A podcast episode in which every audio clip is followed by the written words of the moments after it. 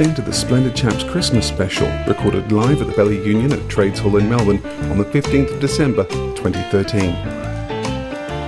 Please be aware this episode does contain coarse language, as everyone have been at the Christmas sherry. Now let's go over to the party, shall we? Here's Petra Elliott. What do you think, darling? Do you like your little Christmas hat? Excellent. Oh, oh, the band are here already. It's the Time Lads. Hi, guys.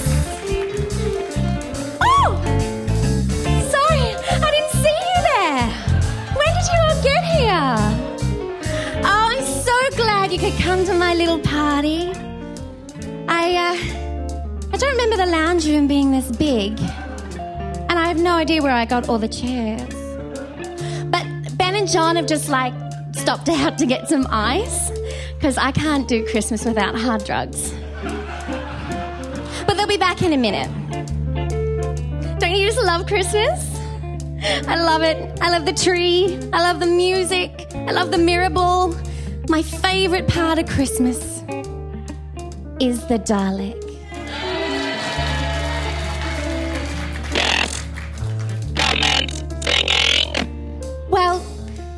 Just I just love Daleks so much. I wish I could spend every Christmas with them.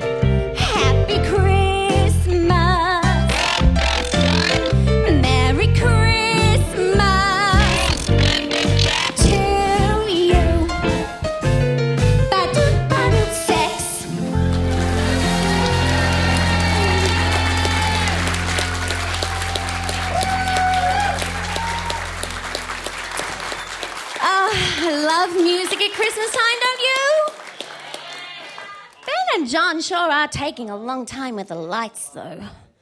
Wonder where they could be. Oh! It's my co hosts, John Richards and Ben McKenzie. Hi, everyone. Sorry we're late, Petra. Um, the, the good people from BBC on DVD were just outside dropping off some presents. Ooh. It's a door prize for our audience here. Uh, if you've all got a, a number, later in the show, you'll have the chance to win either The Day of the Doctor, Scream of the Shalka, or Enemy of the World on DVD. That's awesome balls. Now, for- Christmas balls, of course. Ah, right, yeah. For the people, of course, at home who are uh, listening to the less visual podcast, I should, I should point out you're wearing a very nice, sexy Santa outfit tonight, Petra. I believe it's sexy Mrs. Claus.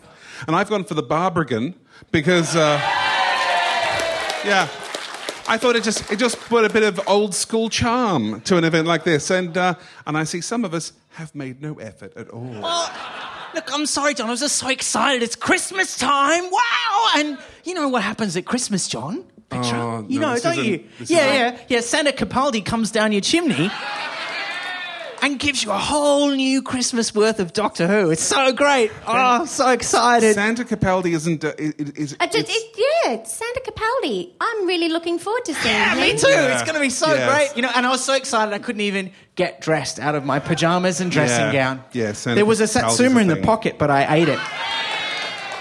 I tell you, you know what my favourite thing is about Christmas? No. The Dalek. I want to Whoa, spend no, my no, no, no, what- what? no, John, no. That song will never be sung on this podcast. I made a promise to myself. What did you get up to before we got here? Oh, just, you know, fiddle with the Christmas tree and stuff. Said hi to the band. Oh, speaking of the band, ladies and gentlemen, the Time Lads. There's also a drummer behind the tree. Don't mind the drummer, he's just the clock. It's the whoa. Not my words. But you said them. You, don't So- make fun of the drummer at the start of the gig. That was the wrong So, end. so Caleb, are you going to take the, the band out and make some snow angels? We're going to drink eggnog and come back on Oh, and be a oh, nice. shambles. Great. Cool. Okay. Yum. Everyone wave goodbye to the Time Lads. All right, time lads. They'll be back later. Yeah. But thank you all for coming to our party. Yay. I don't know if everybody's here yet, John. Oh, that, that's the doorbell. It's writer, broadcaster, lecturer, public speaker, and programmer Thomas Caldwell. Hey! Hi, Thomas. Hi, everybody. Hi, Thomas. Hey, I thought I'd just crash the party to bring you the gift of Doctor Who in the guise of Peter Cushing. Oh! I don't think we've got that one. I thought Peter Cushing was in Star Wars, though. Are you sure you're thinking of the right thing? John, you are correct. He's in Star Wars and he has a ridiculous name because it's part of the Star Wars universe, so I can't remember who he played. Oh, he's no, no, no. He's he's Grand Moff Tarkin. That's what I said, a ridiculous name. Yeah. Which Doctor Who never does, of course. Never. Peter Cushing, very much non canon, played the Doctor in two film adaptations. So we had in 1965 Doctor Who and the Daleks. Gives away what it's about straight away. and the second film is one of the most, yeah, spoiler terrific titles ever Daleks Invasion Earth 2150 AD. And these are adaptations of the first two William Hartnell Dalek stories, starring Peter Cushing, who was huge in England for playing characters like Sherlock Holmes, Van Helsing. He did lots of Hammer horror, and he did a few films with the studio Amicus production, who did these Dalek stories. And Amicus was kind of like the slightly more crap Hammer horror studio. It's sort of what Hooley Dooleys are to the Wiggles. yeah. They're standalone films, so that they retrospectively create who the Doctor is and who the characters are. So Peter Cushing is a human inventor who has two granddaughters, Susan and Barbara. And this is kind of cool, actually. The, the, the film starts with Susan and Barbara reading science books, and Doctor Who, and he's called Doctor Who in the films, is reading a comic. And Ian blunders in as Barbara's wacky accident prone boyfriend. And in true Doctor Who style, Peter Cushing says, Yeah, check out this thing I built. It travels in time and space. Ian knocks a lever because he's a bumbling fool, lol, and they go to Skaro. Yay. So, look, there's some curious things about this incarnation of Doctor Who as Peter Cushing did it. He speaks and uses the same mannerisms as William Hartnell, which is kind of interesting, but in a really friendly, warm, welcoming way. It's the most cuddly Peter Cushing ever gets. And he's lovely, but he kind of dresses as a bit of a dandy. And you've kind of got a bit of a precursor in this version of Doctor, Doctor Who, sorry, to the Jon Pertwee stuff. So I see Peter Cushing as sort of. I don't know, few, an echo of what was to come, and it kind of works. Uh, the films, okay, they're shot in glorious Technicolor, which was normally reserved for big Hollywood musicals. So the colours are really vibrant, and it kind of accentuates the limitations of the budget and the material. I adore the 60s Doctor Who because I think that, you know, that tight frame and the black and white has something kind of magical and mysterious to it, and all the limitations kind of inspired some really inventive stuff. In these films, you can see that the metallic world of Skaro is painted wood. The second film, I think's actually not bad. The second film, they get some of the production values down better. They have this really funky, upbeat jazz score for when they attack the Dalek ship, which is kind of awesome. And um, yeah, look, it's, it's just a tighter, it's more of a, a, a fun film. But look, these are kind of curiosity values films only. But I think Peter Cushing is worth checking out as, I don't know, an alternative of what they could have done with the Doctor. So, as a present, can I just ask, have you just given us like a really great compilation album, like, you know, Ripper 76? Or, or have you given us the K-Tel album, which is the terrible sound-alike covers? Look, a little from column A, a little from column B. what, what, the, the films actually quite impressively condensed those two stories to really short running times. I mean, the stories were long and padded out because they were episodic. The films are about half the running time of the stories, and they're under 90 minutes. And as a film reviewer, I just adore seeing anything under 90 minutes these days. And, um, and the films do zip along quite nicely. The second film isn't bad. Uh, the first one is a bit grating, mainly because it maintains that sort of post London Blitz World War II sort of subtext of saying pacifism's really crap, enemies are always evil, we should go and fight them. I think. As the second William Hartnell Dalek story, I think it's the superior story. I think the second Peter Cushing film is the superior film. Interesting Doctor. There's more for the women to do in these films, which is actually quite impressive.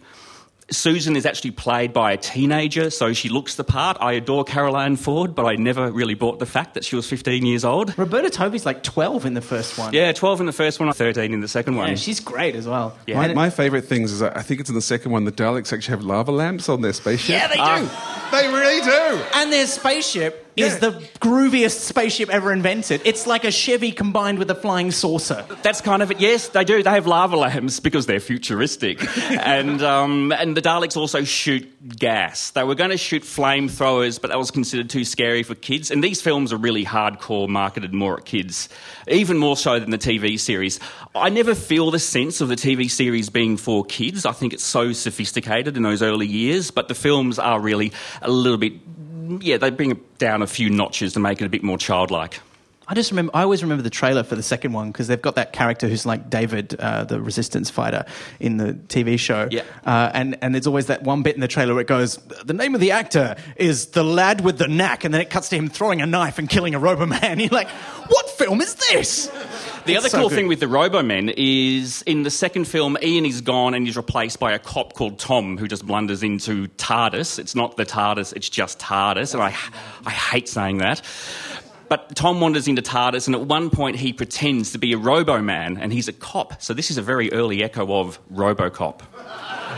And, and Tom is played by. It's Wilf. It's Wilf. He's so good as well. So He is good, yeah, yeah. And Roy Castle plays Ian in the first one, and they're both these fantastic comedy actors. And when he's pretending to be the Robo Man, there's this great bit where he has to pretend to eat the pills. It's the same, and it's like that episode of I Love Lucy. It's like Oh, that yeah, episode yeah. where they've got the chocolate factory. It's like that, but in a Dalek spaceship eating food pills. It's like the plank if it was about drugs. Yeah, it's incredible. Like, Woody- I was there's, a whole, to who would actually get that reference. It's you.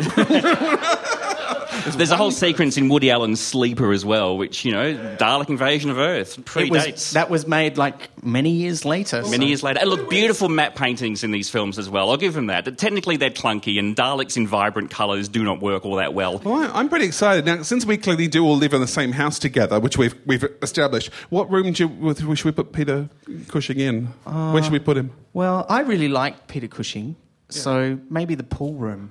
Okay. He's a great doctor. The films, eh, but Peter Cushing is absolutely wonderful. Cool, let's put Peter Cushing in the pool room and let's thank Thomas. Thank you. Hey! Merry Christmas. Merry Christmas, Merry Thomas. Christmas, Thomas. Join the party. That was fun. Oh, hey, there's a doorbell again. I wonder who it could be.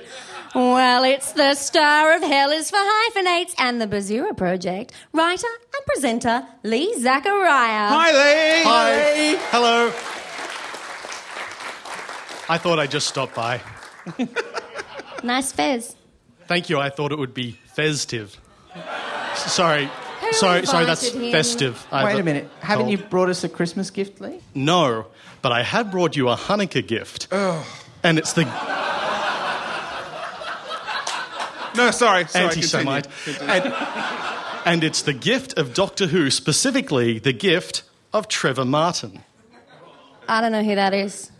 Uh, nobody does, so I kept the receipt. It's, um, it's only good for store credit, though, so I hope you like David Banks. Okay, look, Lee, I'm too lazy to use Google. Can you tell me more about Hanukkah? Why is it called the Festival of Lights? Well, after Antiochus was driven from the temple in 165 BCE, the Maccabees discovered that there was only enough oil left for one night, yet it miraculously burned for eight days. So, like a podcast that only had enough material for 11 episodes and yet went for like 20? That's an oddly specific analogy, but yes. Hang on, wait a minute. Hanukkah runs for a whole eight days. That means you owe us another seven presents. Right you are. Which is why I brought you seven keys to doomsday. Okay, you're going to have to explain that to everyone else. I will. so, Trevor Martin is a very important figure in Doctor Who history. In December of 1974, the stage play Doctor Who and the Daleks in the Seven Keys to Doomsday premiered at the Adelphi Theatre in London. Now, the original plan was to have recently departed Jon Pertwee play the role on stage, but due to reasons not covered by Wikipedia, Pertwee declined. Now, when you say recently departed, you mean he'd left the role of the Doctor, not, Not that this was after he died. No, that's an important distinction. I'm glad you, you pointed that out. Good, So it was good. just after Planet of the Spiders, and a new doctor, Trevor Martin, was employed. Now, Martin's doctor must stop the Daleks and their crab like servants, the Clawrantulars, from finding. yes, We didn't write that pun. the Clawrantulars. From finding the seven crystals of Karn, which would enable them to control all life in the universe.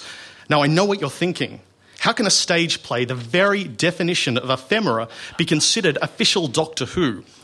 Well, peoples of the audience, or the lounge room, if that's where we are, please attend carefully.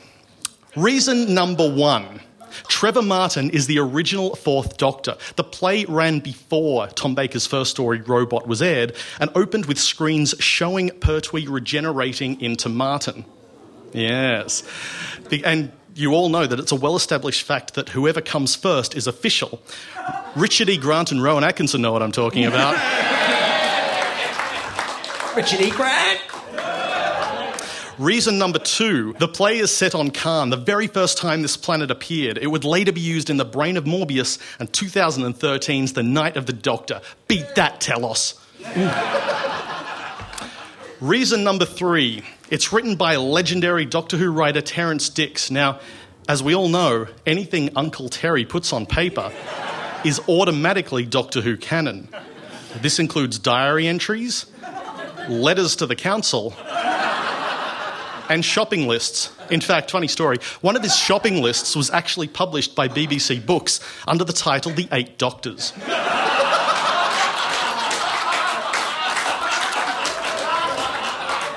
Harsh but fair. Reason number four one of the two companions he had with him was played by Wendy Padbury, otherwise known as Second Doctor companion Zoe Heriot. Reason number five. The play was considered a failure due to the fact that parents didn't want to risk a trip to the West End during the height of tensions with the IRA. Much in the same way that an unearthly child was hampered by the assassination of JFK, and the premiere of Rose in 2005 was undercut by the resignation of Estonian Prime Minister Juhan Parts. Look it up. Reason number six. It was adapted into an audio play in 2008 by Big Finish, making it not just a lost story, but a lost story that only has the audio surviving. Good luck finding that one, Phil Morris. Following the popularity of Doctor Who and the Daleks in the Seven Keys to Doomsday, the stage play The Curse of the Daleks was then produced nine years previous. And who could forget The Ultimate Adventure, the 1989 play which starred Jon Pertwee and Colin Baker in the Trevor Martin roles. So, in conclusion, please accept into your canon Doctor Who stage plays, as well as original Fourth Doctor Trevor Martin, the classic series John Hurt, a missing Doctor now recovered. And isn't that what Hanukkah is all about? Yeah, I, ha- I have no idea. Actually, neither do I. It's, there are candles, I think. Uh, I'm not sure. Happy Hanukkah, Lee! Happy Hanukkah, Lee. Bye. Hi, Oh. it's TV and radio host and soon to be star of the new Spicks and Specks, Adam Richards. Hi, Adam. Hey, hello, Adam. Hi. All right, I'm going to do my best Gabriel Woolf, all right? I bring you Santa's gift of Sarah Jane Smith. That's as good as the gift of Doctor Who for sure. Some would say better. Well, I, I do love Sarah Jane Smith. The reason I'm here to talk about Sarah Jane is because uh, she was in a Christmas special in 1981 called K9 and Company. because John Nathan Turner, the producer, kicked K9 out of the TARDIS. and children were devastated. And uh, he'd also been talking to Elizabeth Sladen because he wanted her to come back into the TARDIS when Tom Baker fell off the ramp and died and turned into Peter Davison, just for, you know, three stories and then fuck off. Excuse my French. Um, But uh, she said, no, I don't want to do that. So he was like, oh, I've really got to make something with K9 in it because everyone's complaining. So they decided to do a K9 spin off show. But because if you've watched any episodes with K9, they tend to involve people talking to him while he's out of shot because he's not actually there. Um, or in The Creature from the Pit, where Romana carries around a cardboard one from and has to point him at things to shoot.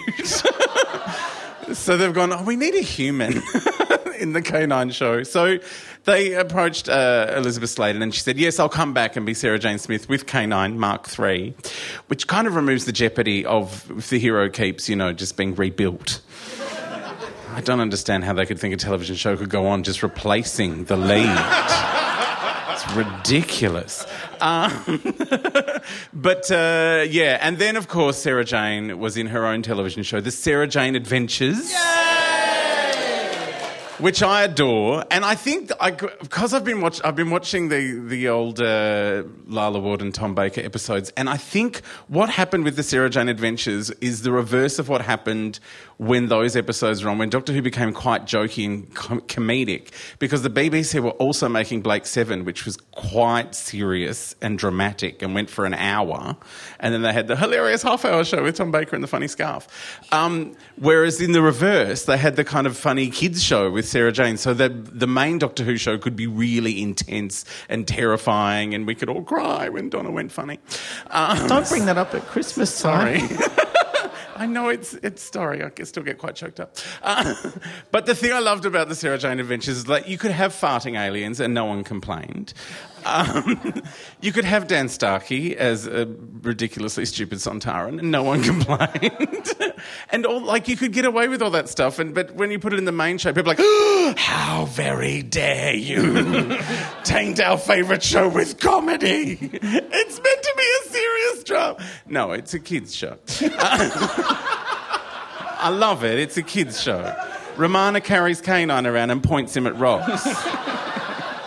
It's it's quite stupid. I And, love and it. you're a, you're a big fan of Sarah Jane, aren't you? You're I an do. actually. I, yeah. I, I- well, when she passed away in real life, Elizabeth Sladen, I got quite upset, and I, I was asked to do a um, a fan fiction show. You know the New Zealand kids that do Oh, their yeah, fan, fan fiction, fiction show. comedy, yeah. It's really good fun show, and I was trying to write this funny story about. Uh, it was about Tom Baker's doctor and a giant tofu jelly baby, and my grandmother had passed away the week before, so it ended up being this tragic story about Sarah Jane not really coping with the passing of the third doctor and having this new man in her life who was, for all intents and purposes, the man she knew and loved, but he was different. He was not the person. And so she was grieving, but not quite able to grieve. And yet, I was writing the story from the doctor's point of view. And from the minute he meets someone, because he's a time traveller, they're already dead. he already knows that they've gone and they've passed on into another life, and that he's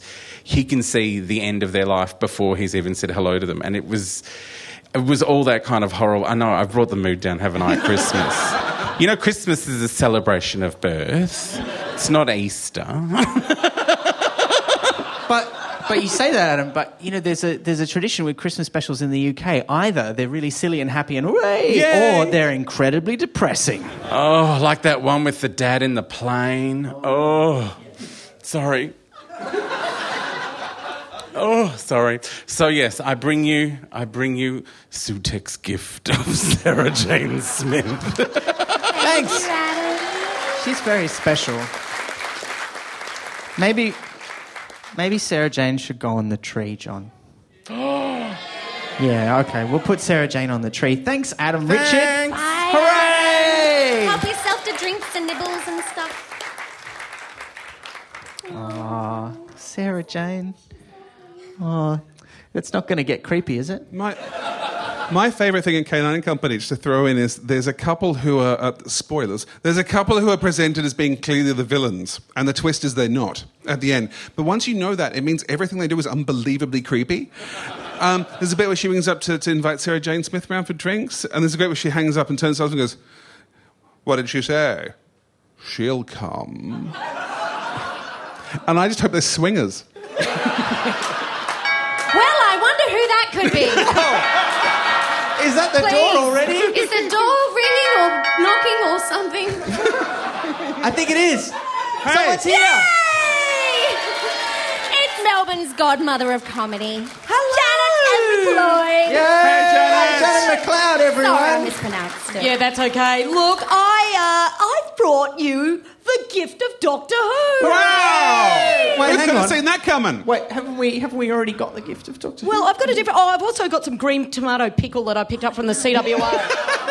there you go. In Who? fact, put that the- under the tree, John. before I show you my Okay. gift of Doctor Who, I might also show you what else I picked up at the CWA Christmas fair. I bet you're going to be fucking jealous. It's a knitted Dalek. But you know what I like? It's been knitted a bit wrong, so it's looking over its shoulder. It's, a nervous it's a, knitted yeah, it's a Dalek. knitted anxious. It's an anxiety Dalek. But this is the mm. gift of Doctor Who I brought. Rowan Atkinson. Rowan Atkinson. Yes, the curse of the fatal death.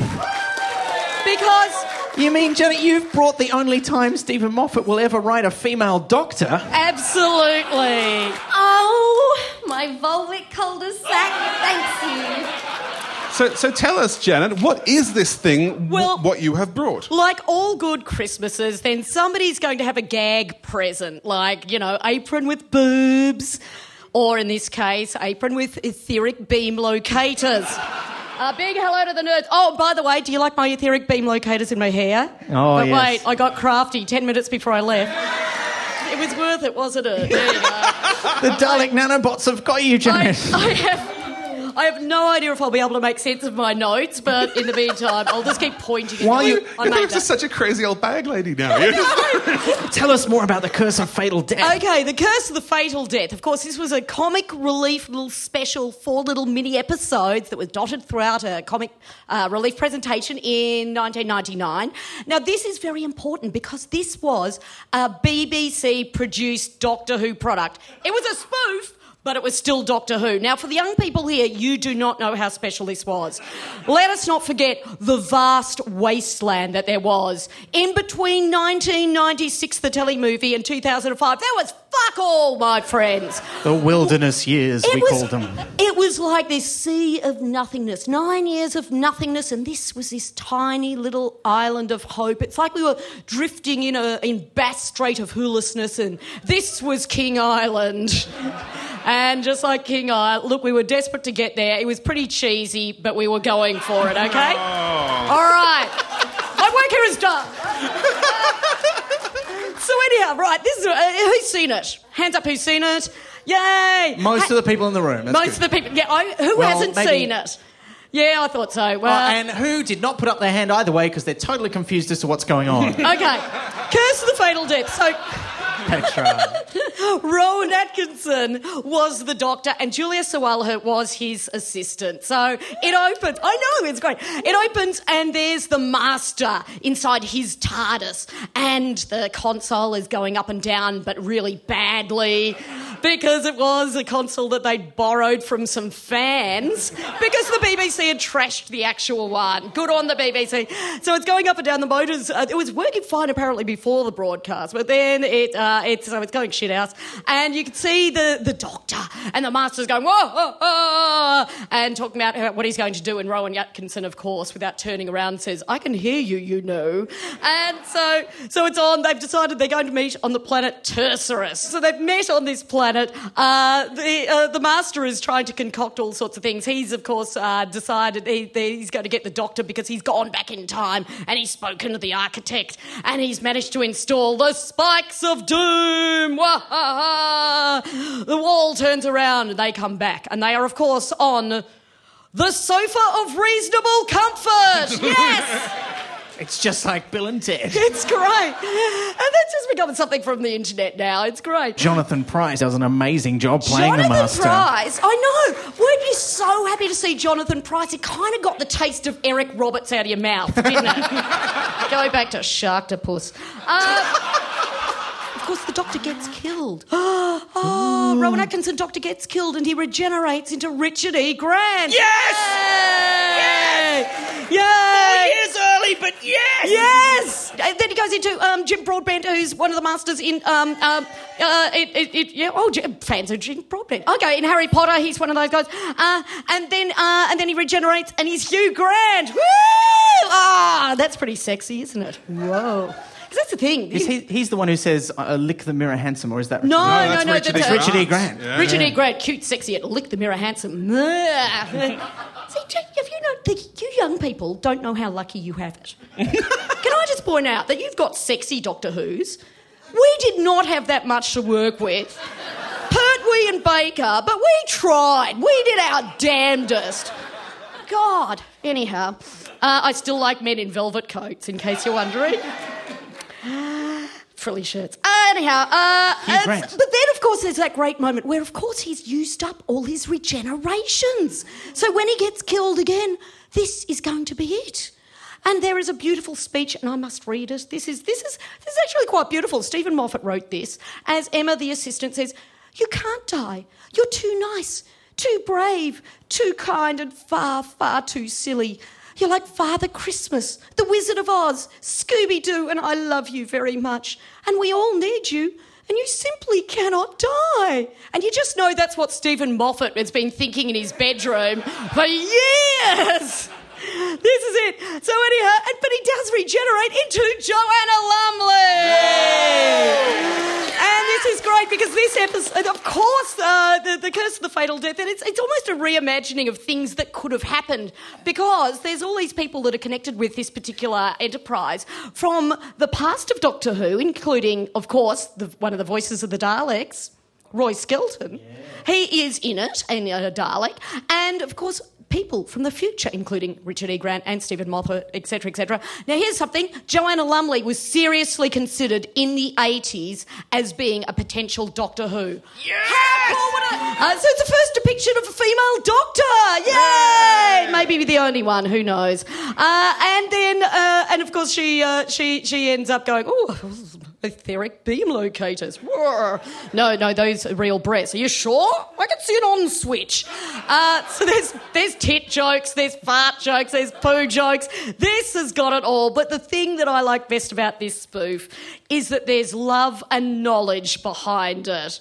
And in the end, then the Doctor and the Master get off together. Yay! That's what we've always wanted. Well, I think that's it from me.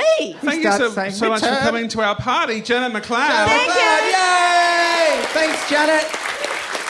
Where are we going to put Rowan Atkinson? Oh, we, can, we can try and find some more room on the tree. We could try and put him down here. Put him on the tree. Oh, people on the. Okay, if, if other people at the party want him on the tree. The door- so, hang on. That is the doorbell. I wonder who that could be. I don't know. Oh, it's award-winning writer, journalist, and creator of the Salmon and Dust podcast, Mike Bartlett. Hi, Mike. Mike. Hey! I like your outfit, Mike. Thank you. Thank you. so at least I made an effort. Yeah.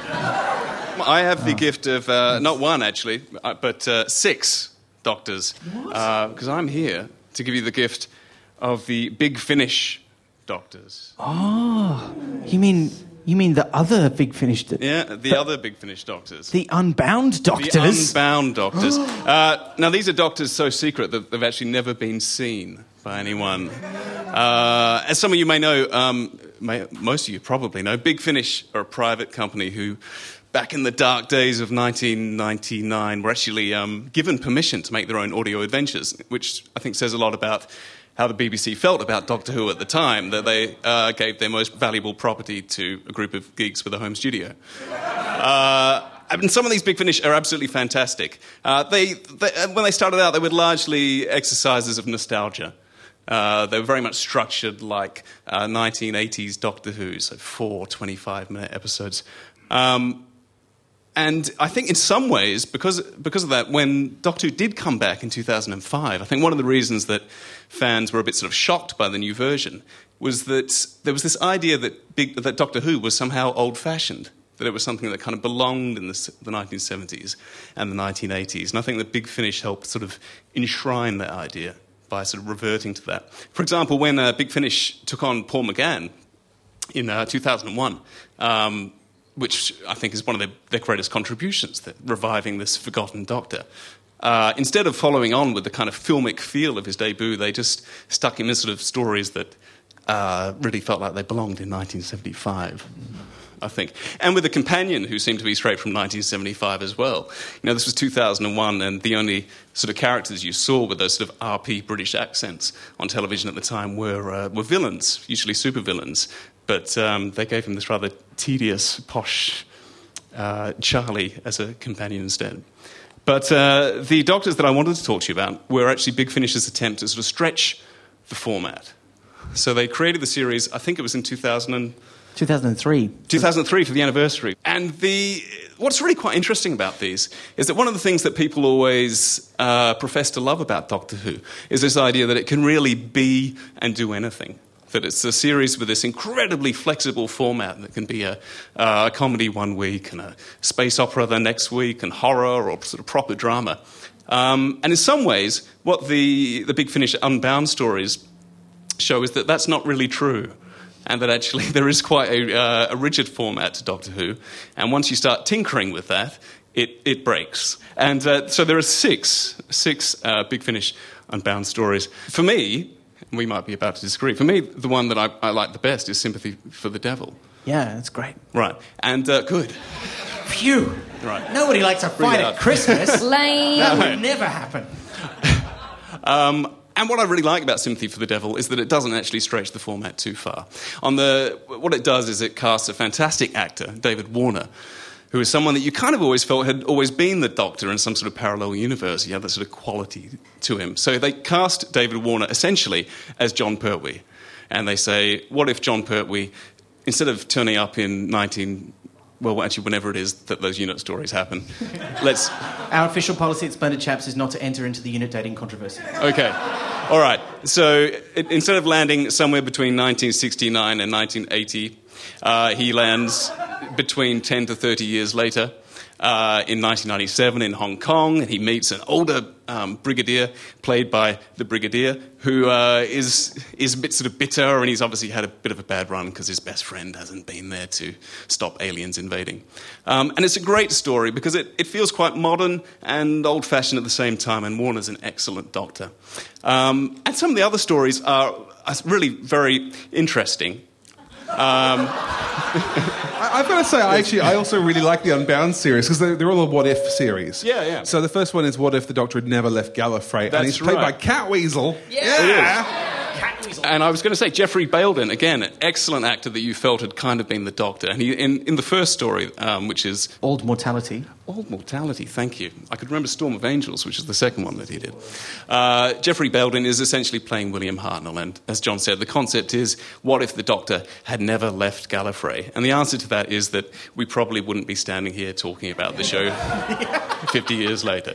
Um, but it's a really interesting story. I mean, it's, um, it's quite a sort of complex story. It's written by an, a writer called Marc Platt, who wrote uh, Ghostlight for the final Sylvester McCoy story, I love which I, I, I love that series. I love that story.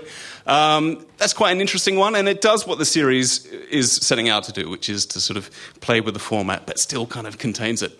Uh, there's a later story which is called Full Fathom 5, which the question that Full Fathom 5 asks is what if you took an unlikable guest actor from a previous Doctor Who episode and cast him as an unlikable incarnation of the Doctor? And clearly, completely forgetting about Colin Baker. To, to be fair, though, that, that is the basis of that story. It's what It if is. the doctor was an asshole? Pretty Yes. much is actually the, the Yeah. theory of that. It is. Yeah. And and if you're interested in finding out what happens if the hero isn't the hero of the story, then it is, it is a very interesting story. Uh, there's another one called He Jests at Scars, which takes a plot point from one of the, um, from basically the nadir of 1980s Doctor Who and reverses it. But I think for me, the most sort of disappointing one, and this could be where Ben and I are about to argue, was, uh, was the final one, which has the most interesting of the questions, which is what if a woman was cast as the Doctor? And unfortunately, instead of casting someone like Helen Mirren or uh, Rebecca Hall or Ruth Wilson, I think would be fantastic. Uh, instead of any of those people, uh, they cast Arabella Weir, who's best known from uh, the, the Fast Show, and is a fairly mediocre comedian. She did live with David Tennant, They're good, good mates, yeah. Yeah, which is possibly how she got the gig. Um, and uh, It is Christmas. We should be nice. she's not. Actually, Um, I like Arabella Weir. I, I, I think the script's not very good in that particular story. Yeah. Yeah. yeah. Actually, I just want to take issue with one thing because I don't think the what if of that is what if the doctor was a woman. Like they do cast a woman. It's more what if the doctor didn't get caught by the Time Lords and we wrote it as a comedy. That's, And and, she became just like a drunken- And I think that's probably my biggest issue with the story is that it kind of takes this really something that people have been really curious about as as we were just talk, you know hearing about Joanna Lumley, really curious about the idea of what if we you know took uh, took the Doctor and cast a woman, and it turns it into a bad comedy. Yeah, it just throws it away. Yeah, and that's the least forgivable thing about it. That it's an unfunny comedy. And of course, there's one more in that series, which is my favourite, which is the one yeah, I actually bought, um, which was uh, Deadline, which has Derek Jacobi in it. Yeah, And the yeah. what if is, what if no one ever made Doctor Who? That's And right. it's about a washed up writer in a, in a nursing home Yeah, yeah. who wrote a pilot for a show called Doctor Who that no one remembers. That's right. Because it never got made, but he keeps getting in, in, interviewed by the Juliet Bravo fan club. That's right. Because he wrote one Juliet Bravo episode. Yeah, yeah. and, and, it Uh, which was written, of course, by Rob Shearman, who went on to write uh, Dalek in the first uh, Christopher Eccleston series, and has done some of Big Finish's best work as well. They're, it's, they're really interesting. I keep coming back to that word. It, they're really interesting experiments, and it's an experiment that I'd actually like to see redone. I think, for me, part of the disappointment was that in breaking the format, you kind of lose the sense that these actors. Uh, many of whom um, are actors that you would really like to see play the Doctor. I mean, Derek Jacobi would be fantastic. Geoffrey Bayldon, obviously D- David Warner, um, all fantastic potential Doctors. And there's this sense that there are, you know, there are thousands and thousands of British actors out there who would be a fantastic Doctor. Idris Elba would be a, a fantastic choice, although apparently, apparently he's not keen because he doesn't like the outfits. Though but he was happy to play. He was happy to go in Thor. I know, Wear a helmet with and enormous really, bits on his it. His outfit in Luther is basically David. It's basically Tennant. the Doctor's outfit. Yeah, yeah. It's true. Um, and so it's slightly disappointing that we don't see get a chance to see more fantastic actors as the Doctor. And I'd love to see this experiment done again post 2005 when we've got a bit of a clearer idea of what the show is and how, how it can be changed. And, and get in some you know, writers like people like Phil Pullman uh, or uh, uh, Patrick Ness or Malorie Blackman, actors. Uh, Authors who, um, or writers who could really put their own stamp on the series, and I'd love to see people actually just uh, show us their version of this show that is so flexible and that, that obviously all of us, you know, love so passionately. Thank you, Mike, for coming you, into Mike. our party. Should I leave? Can we leave? No, you can have it. Oh, oh no, don't. You can go in my in- on my wall, Arabella. Poor Yeah, Arabella in, Weir. Ben's room. Well, you know, I mean, it's, I'm, I'm thinking this is a, this party's going well. It's good. Yeah, you it's know, going great. It's I'd going like to great. Already mentioned Richard E. Grant at least three oh. times. Yeah, yeah, yeah. Yeah. You And know, I- the only thing better than Richard E. Grant is Santa Capaldi. He's going to come. It's not long now. He's going to come soon. Santa Capaldi is going to be isn't so a, good. isn't a, it's going to be so isn't a- good. Look, I just It's- I'm going to love I'm, it. I've got to tell him, Petra. He's going to turn up. There's going to be a TARDIS. Look, he's I- I- going look, to come look, out. look, he's look, going to look, go. no, no, no, I'm not look. swearing. Check me No, out. no, anyway, It's look, I, I suspect that's enough. I think Yep. perhaps Santa Capaldi isn't something we need to be quite so obsessed about. Yeah. But he's the best ever, John. Like, how often do you get a new Doctor at Christmas? Not Santa, very Santa often. Capaldi isn't. Doesn't happen. There's no such thing as Santa Capaldi. Oh, John. Look, no, so, would someone has to tell him. Why would you say that, John? There is no such thing as Santa Capaldi. It's your mother swearing in a Scottish accent. It's what everyone's parent does. You're meant to find out when you're a child there is no such thing as Santa Capaldi. That's He's not- not, real. That's not true. He's not real. There is no such thing. Yes, he is. I saw him. I saw him. I saw him on November 23rd. Your parents. Your parents bought you the tickets to that cinema screening. There is no such thing as Santa Capaldi. Sorry, Ben. I d- didn't want to be so This mean, is, but this is my way of being a Doctor Who fan. Oh, to get God. excited about Peter Capaldi, and there's no wrong way to be a Doctor No, Who there fan. is. John. There is one wrong way to be a Doctor Who fan, and it's your way, Ben McKenzie. Yeah. Yeah, there that's- is no such thing as Santa Capaldi, and I'm sick of hearing you going on about it. All right, all right, fine. I won't top up Yeah, the no, punch. let's stuff it. I, I've had enough of this. Let's go off and we'll go and you know get a pizza or something. You What? can just you just stay here with a band and maybe sing a song you've rehearsed. Oh, I just I'm not interested. Sorry, Ben, but as my allegiance goes. What? Petra? You as well? This is the worst Christmas ever.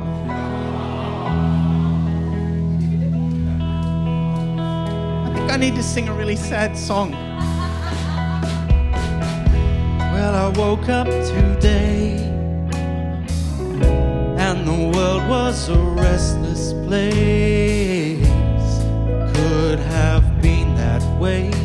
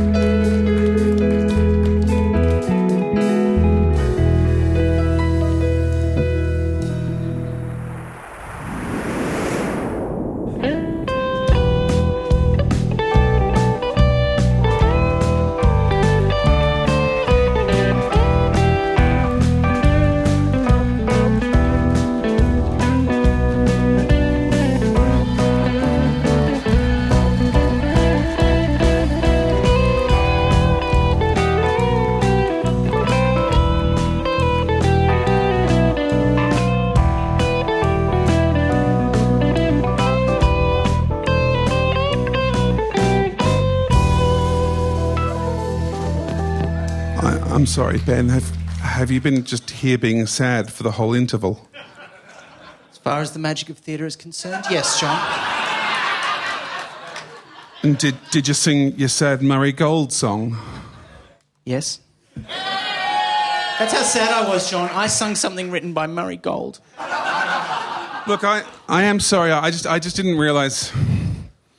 I think that there's a time in everyone's life when they discover that Santa Capaldi isn't real. And, and it's that moment where, where they find that they're alone in a cruel and uncaring universe. And I just didn't realize that was going to happen for you turn out on stage. Bit weird. And, I, and I'm, I'm, I feel really bad about it. So I, I was thinking about how I could cheer you up. And um, I know your favourite doctor, Sylvester McCoy. And I know one of your favourite stories is Ghostlight. And there's a song in that, isn't there, boys and girls? And I thought maybe the Time Lads and us could perform it for you now. It's by J.F. Mitchell, and it's called That's the Way to the Zoo. I don't know what it is about my figure or my style. But every time I walk abroad, the passers by do smile. I lost myself in Kensington about a week today. I asked a cabman the way home, and to me he did say, That's the way to the zoo. That's the way to the zoo. The monkey house is nearly full, but there's room enough for you. Take a bus to Regent's Park, make haste before it shuts. Next Monday I will come and bring you such a lot of nuts. Hey, that's the way to the zoo. That's the way to the zoo.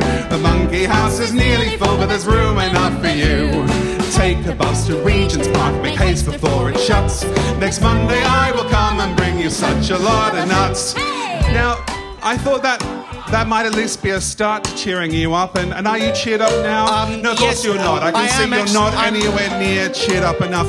And you know, I wish, I wish, little Benji Bobo, I wish I could sing more of this song for you. Well, of course you but can't, But unfortunately, on the DVD, all they have is that first verse. That's right, John, that's and right. chorus. So I put some calls out. So Tim Richard went looking through the National Archives and the State Library. Judy Hodgkin went through the archives of many sheet music places in the UK, and I contacted Mark Ayres, the man who wrote the incidental music for Ghostlight and was a member of the BBC Radiophonic Workshop. He sent me this sheet music. So I now know there are three more verses to That's the Way to the Zoo. And I can see in your face, little, little Benji, Benji, ginger, beardy boy, that you really want to hear more of this to make you happy. That's true, isn't it? Yes, it is. So let's have another verse, shall we, everyone? The little boys took up the cry and followed me about. Till everybody laughed quite loud. I could not make it out. I then turned down a narrow street to get out of the throng. When one young hussy came and said, I say you're going wrong. That's the way to the zoo. Yeah, that's the way to the zoo. The monkey house is nearly full, but there's room enough for you. Take a bus to Regent's Park, make haste before it shuts. Next Monday I will come and bring you such a lot of nuts. Yeah, that's the way to the zoo. That's the way to the zoo. The monkey house is nearly full, but there's room enough for you. Take a bus to Regent's Park, make haste before it shuts. Next Monday I will come and bring you such a lot of nuts. Now, at this point, I thought maybe you'd be happy, but I can see you're not. No, I can see you're a man who's thinking you've gone to all that research, splendid chaps, clearly a podcast that doesn't know the meanings of the word. For God's sake, that's enough. And I can see the things you really need to hear is another verse of this song because when life gives you lemons, when life gives you lemons, Benji, Benji, Bobo, Benji, all you have to do is grab life by the throat and say, I didn't ask for lemons, I wanted cake. Another verse? Oh, yeah. To a policeman I asked him what I'd done. Said he, they only take you for old Pongo's youngest son. I said I'd take his number, but he only did a laugh. Says I, where is the station house? He pointed with his staff. All together now, that's the way to the zoo. That's the way to the zoo. The monkey house is nearly full, but there's room enough for you. Take a bus to Regent's Park, haste before it shuts. Next Monday I will come and bring you such a lot of nuts. That's the way to the zoo. That's the way to the zoo. The monkey house is nearly full, but there's room enough for you. Take a bus to Regent's Park, make haste before it shuts. Next Monday I will come and bring you such a lot of nuts. John, that song is terrifying. Ja- jaunty little tune. You were not paying attention during Ghost Lights. She plays it because they're killing people. Going to the zoo is a metaphor for death. It's no wrong way to be a fan.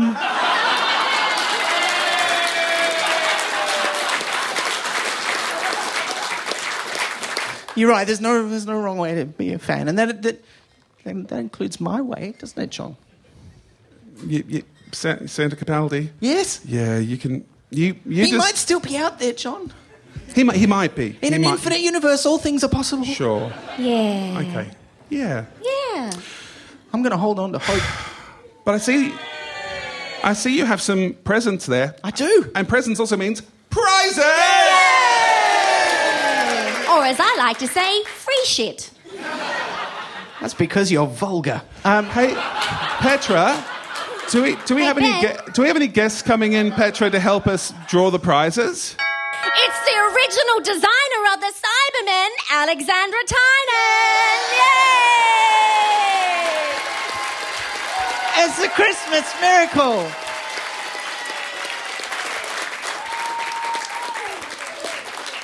Now, for those who weren't there back in January, Alexandra was one of our first ever guests on Splendid Chaps. In 1966, she was the woman who designed the Cybermen. The original and best Smith's Crisps Cyberman. This is the lady who said, you know what robots need? Handles. Convenient. And she also did the second lot of Cybermen as well because she didn't know when to stop.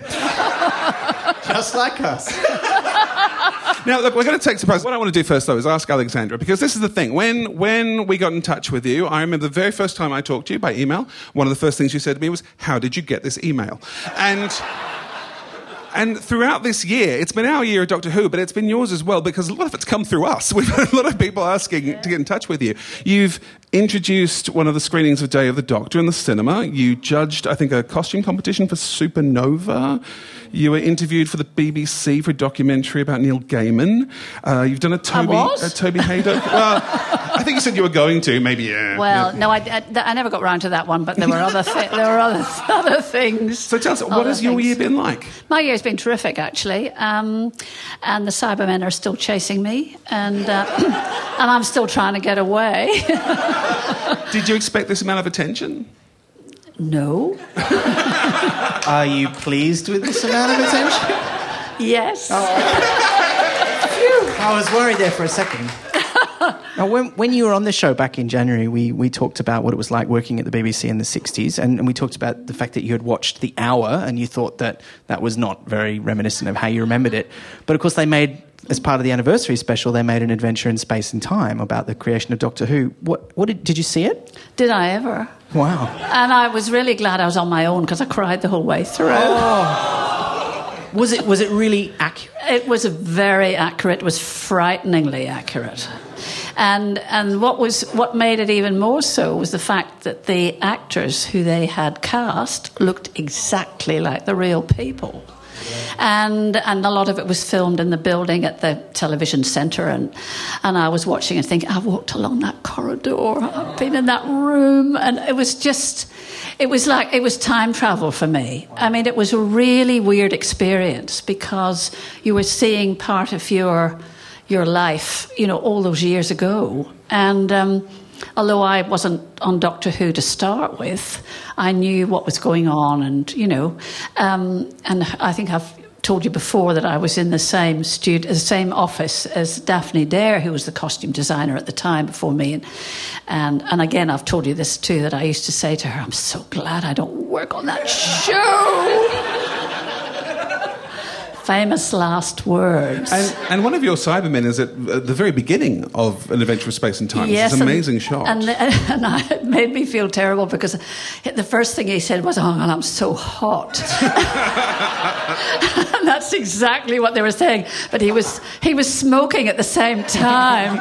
That would not have been allowed in the studio. Oh, really? But That it would- was a lovely, a lovely touch. Yeah. And did, did you spot you in there? Like, was there any? No! Uh-huh. I was wondering that because I was watching it and all this stuff seemed really familiar to me. So like, Alexandra told us about that bit and about this bit. It's real, it's all real. And then in that scene, I'm like, one of those extras is surely you.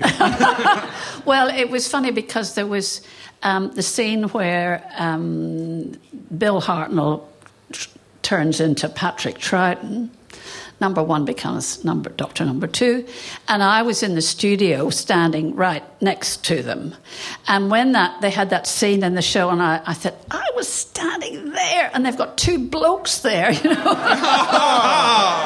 And then I thought, oh, well, um, the, the studio that we were in when we actually did it is now, you know, it's been demolished, I think. So it was. Mind you, that's the story of history, isn't it? The, the women get removed and the men Yeah, get in their yes.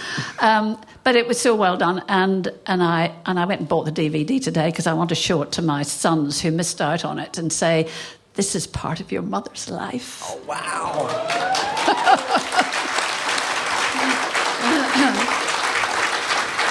That's so great. Speaking of DVDs, let's draw the prizes. Oh, yeah, prize time, Now, prize time. If you can pass that to Alexandra. Alexandra, would you mind? This is the, the person who's going to win from our last show the copy of Doctor Who, the complete seventh series. Sally Evans. Oh. Are you here, Sally Evans? No, she's not here because she lives in Sydney. Oh. oh. Well, that's right. We'll be posting that out to Sally. Yeah. Bless her. Well Hooray done, for Sally! So excited. Sa- now, I should say Sally and I are friends, but we didn't rig this. Um, but we watched Battlestar Galactica together on Twitter. Nerds. Now Right, we so can let's, watch uh, Doctor Who together on Twitter. Yes! That- that's it. No one else wins anything, but hooray, prizes!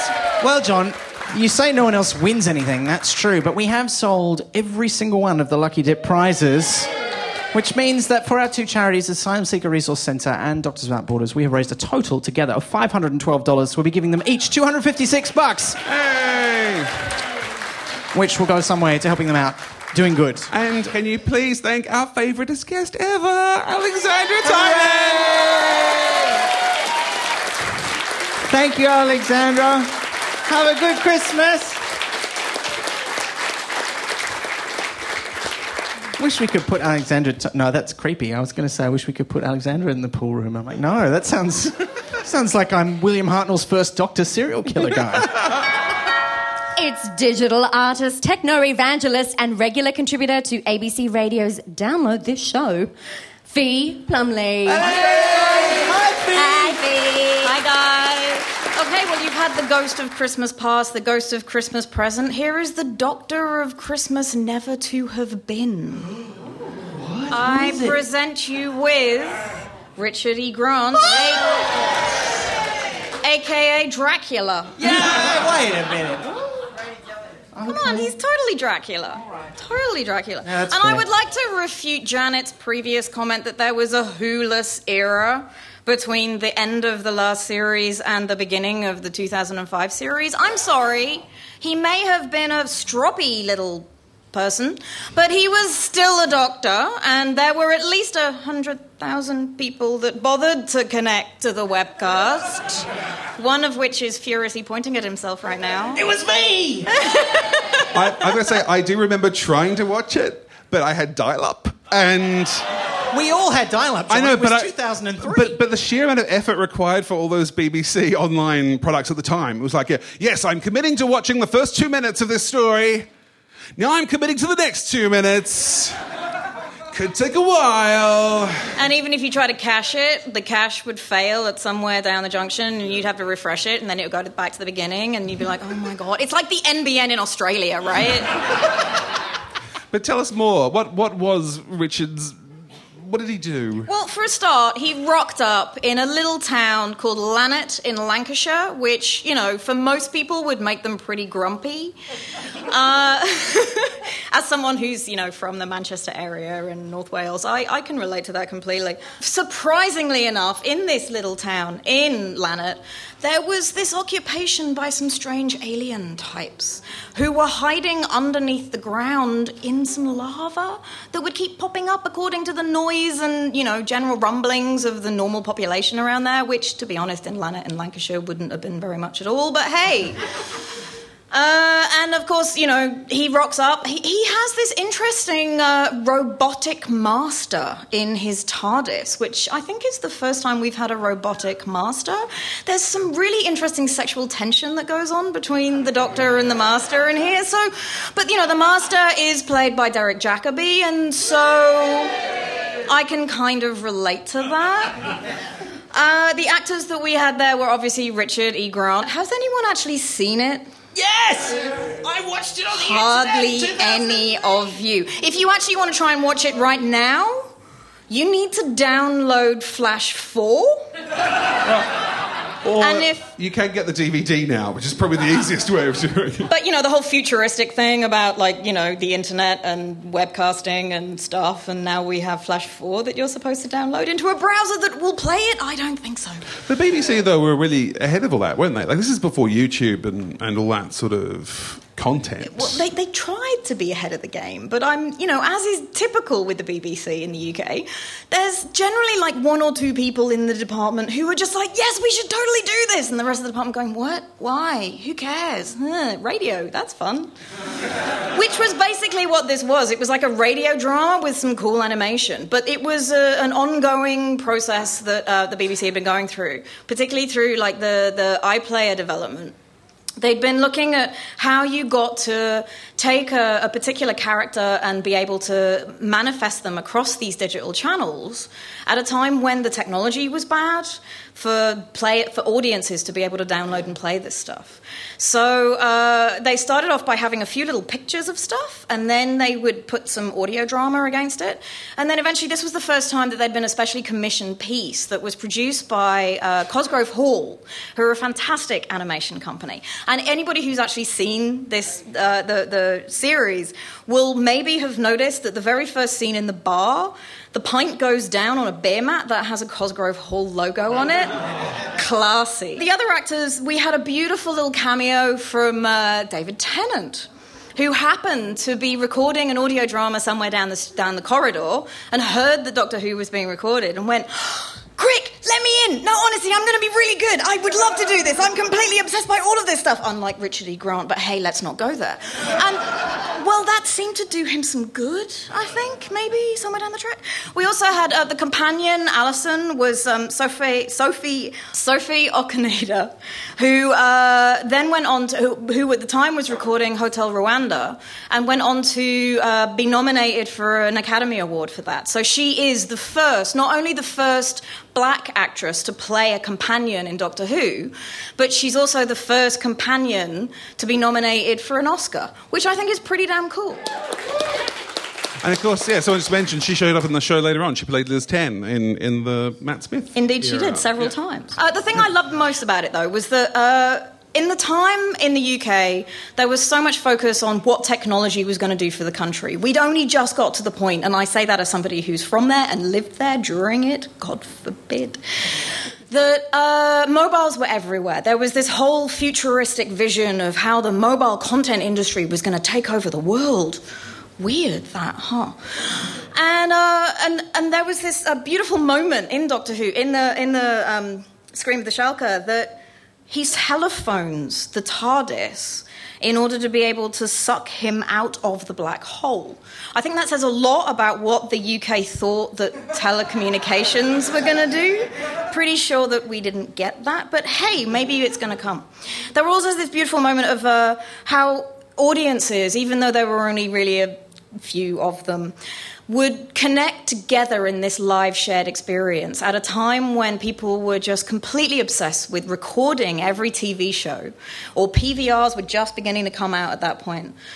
But for this moment, we suddenly had this coming together of people who wanted that live shared experience. And I think, as a community of people, what happened with the BBC during Scream of the Shalka actually helped to prove to the organisational infrastructure, such as BBC, that actually the shared live experience was something that they needed to be aware of and ready for. Speaking as someone who watched it at the time, it was the first time in my entire life that I could watch new Doctor Who at the same time as people in the UK. Like even the telemovie, you know, it came out here two, two, three months after, um, and it was just, it was like I didn't have to worry about spoilers for the first time ever. it was amazing, and it and it was like it was a, it was quite a chore, as John, uh, as you said, and as you said, to to try and watch it. But man, it was worth it. But one last thing. Here are the uh, Blue Peter instructions on how you can print and download. I love the fact that this is a photocopied piece of paper that they then put on the internet um, of how you could download and scan your own characters. you can act it out with My little God, paper you guys models. are really good. Wow. I love the visual stuff on the podcast, and so you could put them in front of the sets. Oh. Like these days, you'd have a downloadable STL file so that you could 3D print it. But you know, in 2003, this was 10 years ago, guys. Like, that's brilliant. They should do that for all shows. Q&A. You could just move everyone. That'd be amazing.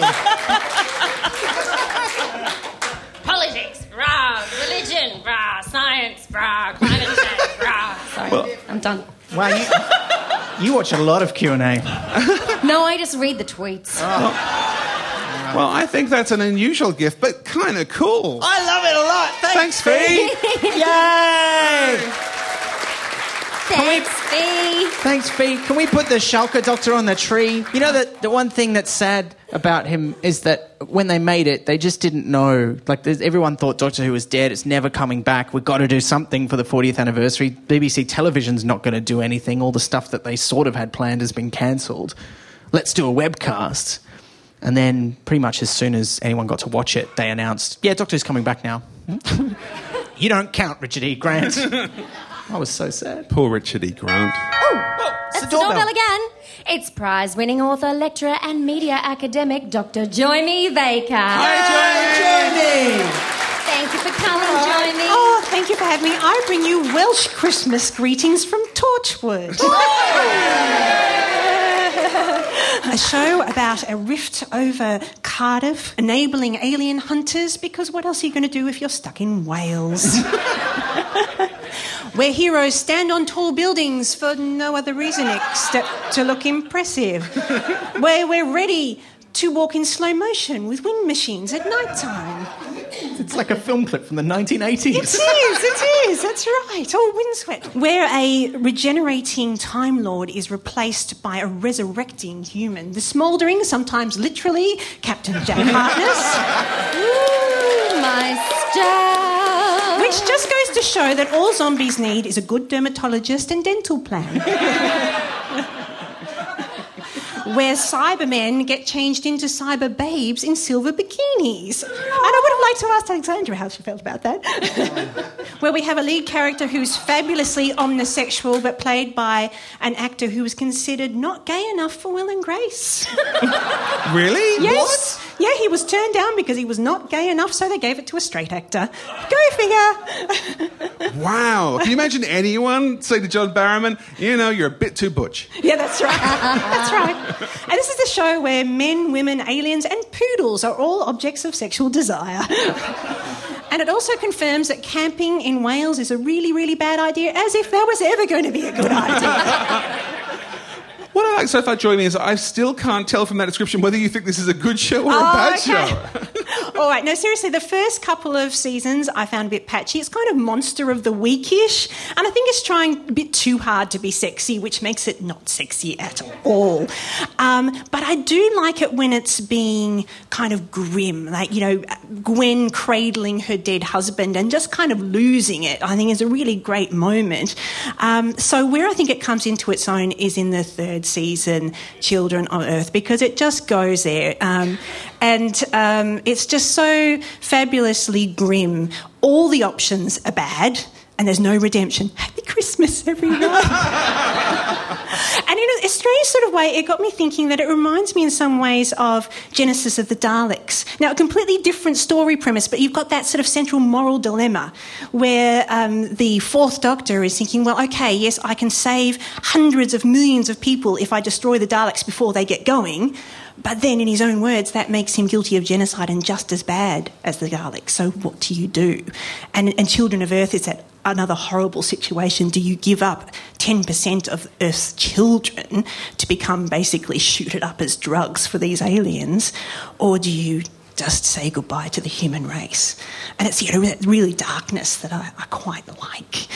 And then what about the American series? Yeah, see the mm, yes, Ooh, see, see, look, it's the Welshness that I like about this show. So as soon as they, as soon as they make it uh, American, you know, you've got sunshine on warm beaches, and I'm sorry, but that's just not Torchwood for me. Where's the rain? Where's the rain? That's right. Where's the rain? Where's the gloom? But it does still go to some dark adult places. So, um, you know, uh, the categories of life where we get the incineration of, of people who are uh, almost dead but not really. Um, that takes us to some pretty dim places. And you know, Gwen in that in that um, that last season said, you know, I understand now why the doctor doesn't always come and save the day for us because sometimes we're not worth it sometimes we make pretty lousy decisions. And that kind of reminds me, say, of the third Doctor when he's stranded on Earth, Doctor Who and the Silurians, where he thinks, you know, look, there's still a chance I can broker a peace deal here between humans and the Silurians, and the Brigadier goes and blows them up. You know, presumably under orders, but the Doctor's pretty disgusted. You know, it's like, you know, what's the point if this is where humanity is going to go? So yeah, I, I, I like that grimness and that darkness, and Torchwood can has able to take it just that little step forward be- because it's in that adult time slot, and it can it can go places, darker places that Doctor Who can't. But having said that, having said that, you know, I don't want to do this as a, a grim Welsh Christmas gift. That's what Gavin and Stacey is for. But that's right. because there were reports at one stage that Benny and Bjorn from ABBA would like to do a musical Torchwood. So. So, Santa darling, if you could arrange that, I think that would be fabulous. Oh, he's doing the face. He's doing the face. No, I think I, th- I think John and I are just trying For- for to the- imagine it, and for the first time in our lives, we just cannot imagine what that would be like. Yeah.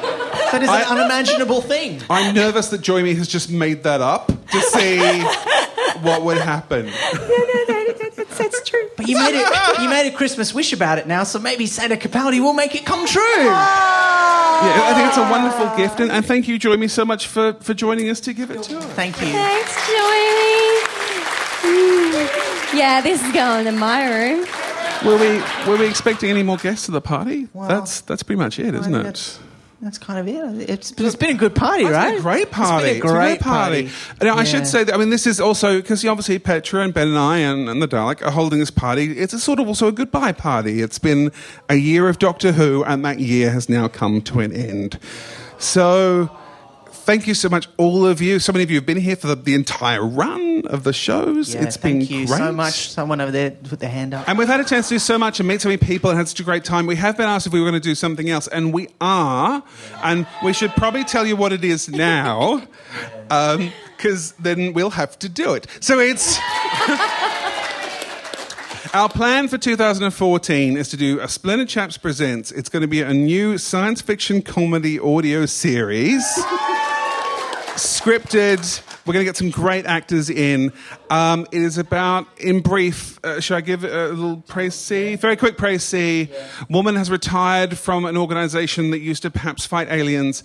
Uh, An unnamed organization. Yes, living in her house. A guy comes to try and sell her cheap electricity uh, when the house suddenly travels through space and time. And basically, it's kind of like a really grumpy Sarah Jane Adventures. yeah. And it's called Night Terrace.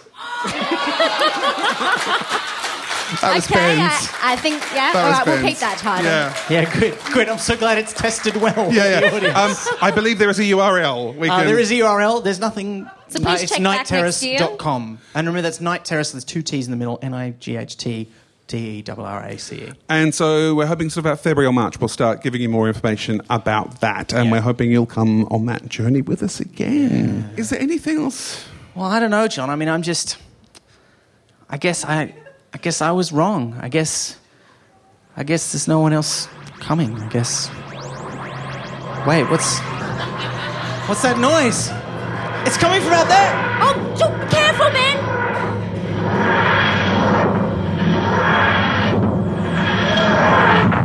What was there, Ben? What did you see? I'm not 100% sure, John. I. All, all I saw was just this. This pair of eyes. Santa Capaldi! He is real He is real! It's a Christmas miracle! Yay! We should celebrate, John. We should celebrate with a song. And you know what? I think. You, I know I said we'd never do it, but I think we could do. Uh, we're going to spend my Christmas with a Dalek. We could do that, right? Uh, we- actually, we- uh, uh, uh, well, we've, well, we've got something else uh, lined up. What? And, Did and you- I've you- already you- done. What you already did? No, no, no. with shh, a don't- don't- Dalek. But, This but you know how you always said that you really like the works of Ian Levine, the man who wrote How dare Doc- you Doctor slander in me, John? Distress, and also produced the first Take That album. Um, It's he, a special thing. He he wrote once he, he once wrote the theme tune to a piece we've we've covered earlier, uh, K9 and Company. And to finish, Yeah, Spirit Chaps people. forever. Yeah. We'd like the Time Lads to perform the theme to K9 and Company. And until next we meet, Thank you. It's good. Keep warm. And a Merry Christmas to all of you at home.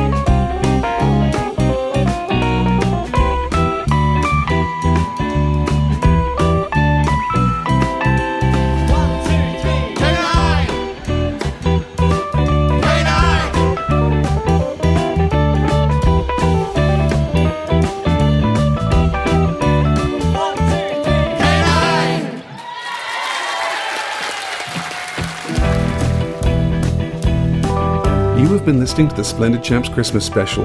We'd like to thank this episode's Splendid Chaps Thomas Caldwell, Lee Zachariah, Adam Richard, Janet A. McLeod, Mike Bartlett, Alexandra Tynan, Fee Plumley, Dr. Djoymi Baker, and Santa Capaldi. Our house band, the Time Lads, are Caleb Garfinkel, Finn O'Sullivan, Zach Watson, Nathan Power, and Caleb Garfinkel is the Splendid Chaps musical director. Our guest Dalek was built by Michael Lauder and Edward Felix and operated by Edward Felix. Your hosts were Petra Elliott, Ben McKenzie, and me, John Richards. The audio engineering and theme tune were created by the technical wizardry of David Ashton from Sample and Holt Studios, and you can find us at splendidchaps.com and at Splendid Chaps on Facebook and Twitter. And keep an eye out for Night Terrace, our 2014 project, at nightterrace.com. And finally, if you're the sort of person who likes to listen all the way to the end of the credits, here's a special bonus present just for you. Tell you what, since it's Christmas, there's one other song that I promised we would never do on this podcast. But I think it is Christmas. And it's Christmas, Christmas time for caroling. So It's really, the time for caroling. So can we hand out the sheets for the song to the audience? Um, we'd like you to join in. Uh, you don't have to join in on all the words. You can just join at the end of each verse. Way back, way back in uh, in the early days of Doctor Who, there was a, a little story that we talked about way back in our first episode that I I really love. It has a real special place in my heart. It's called the Gunfighters.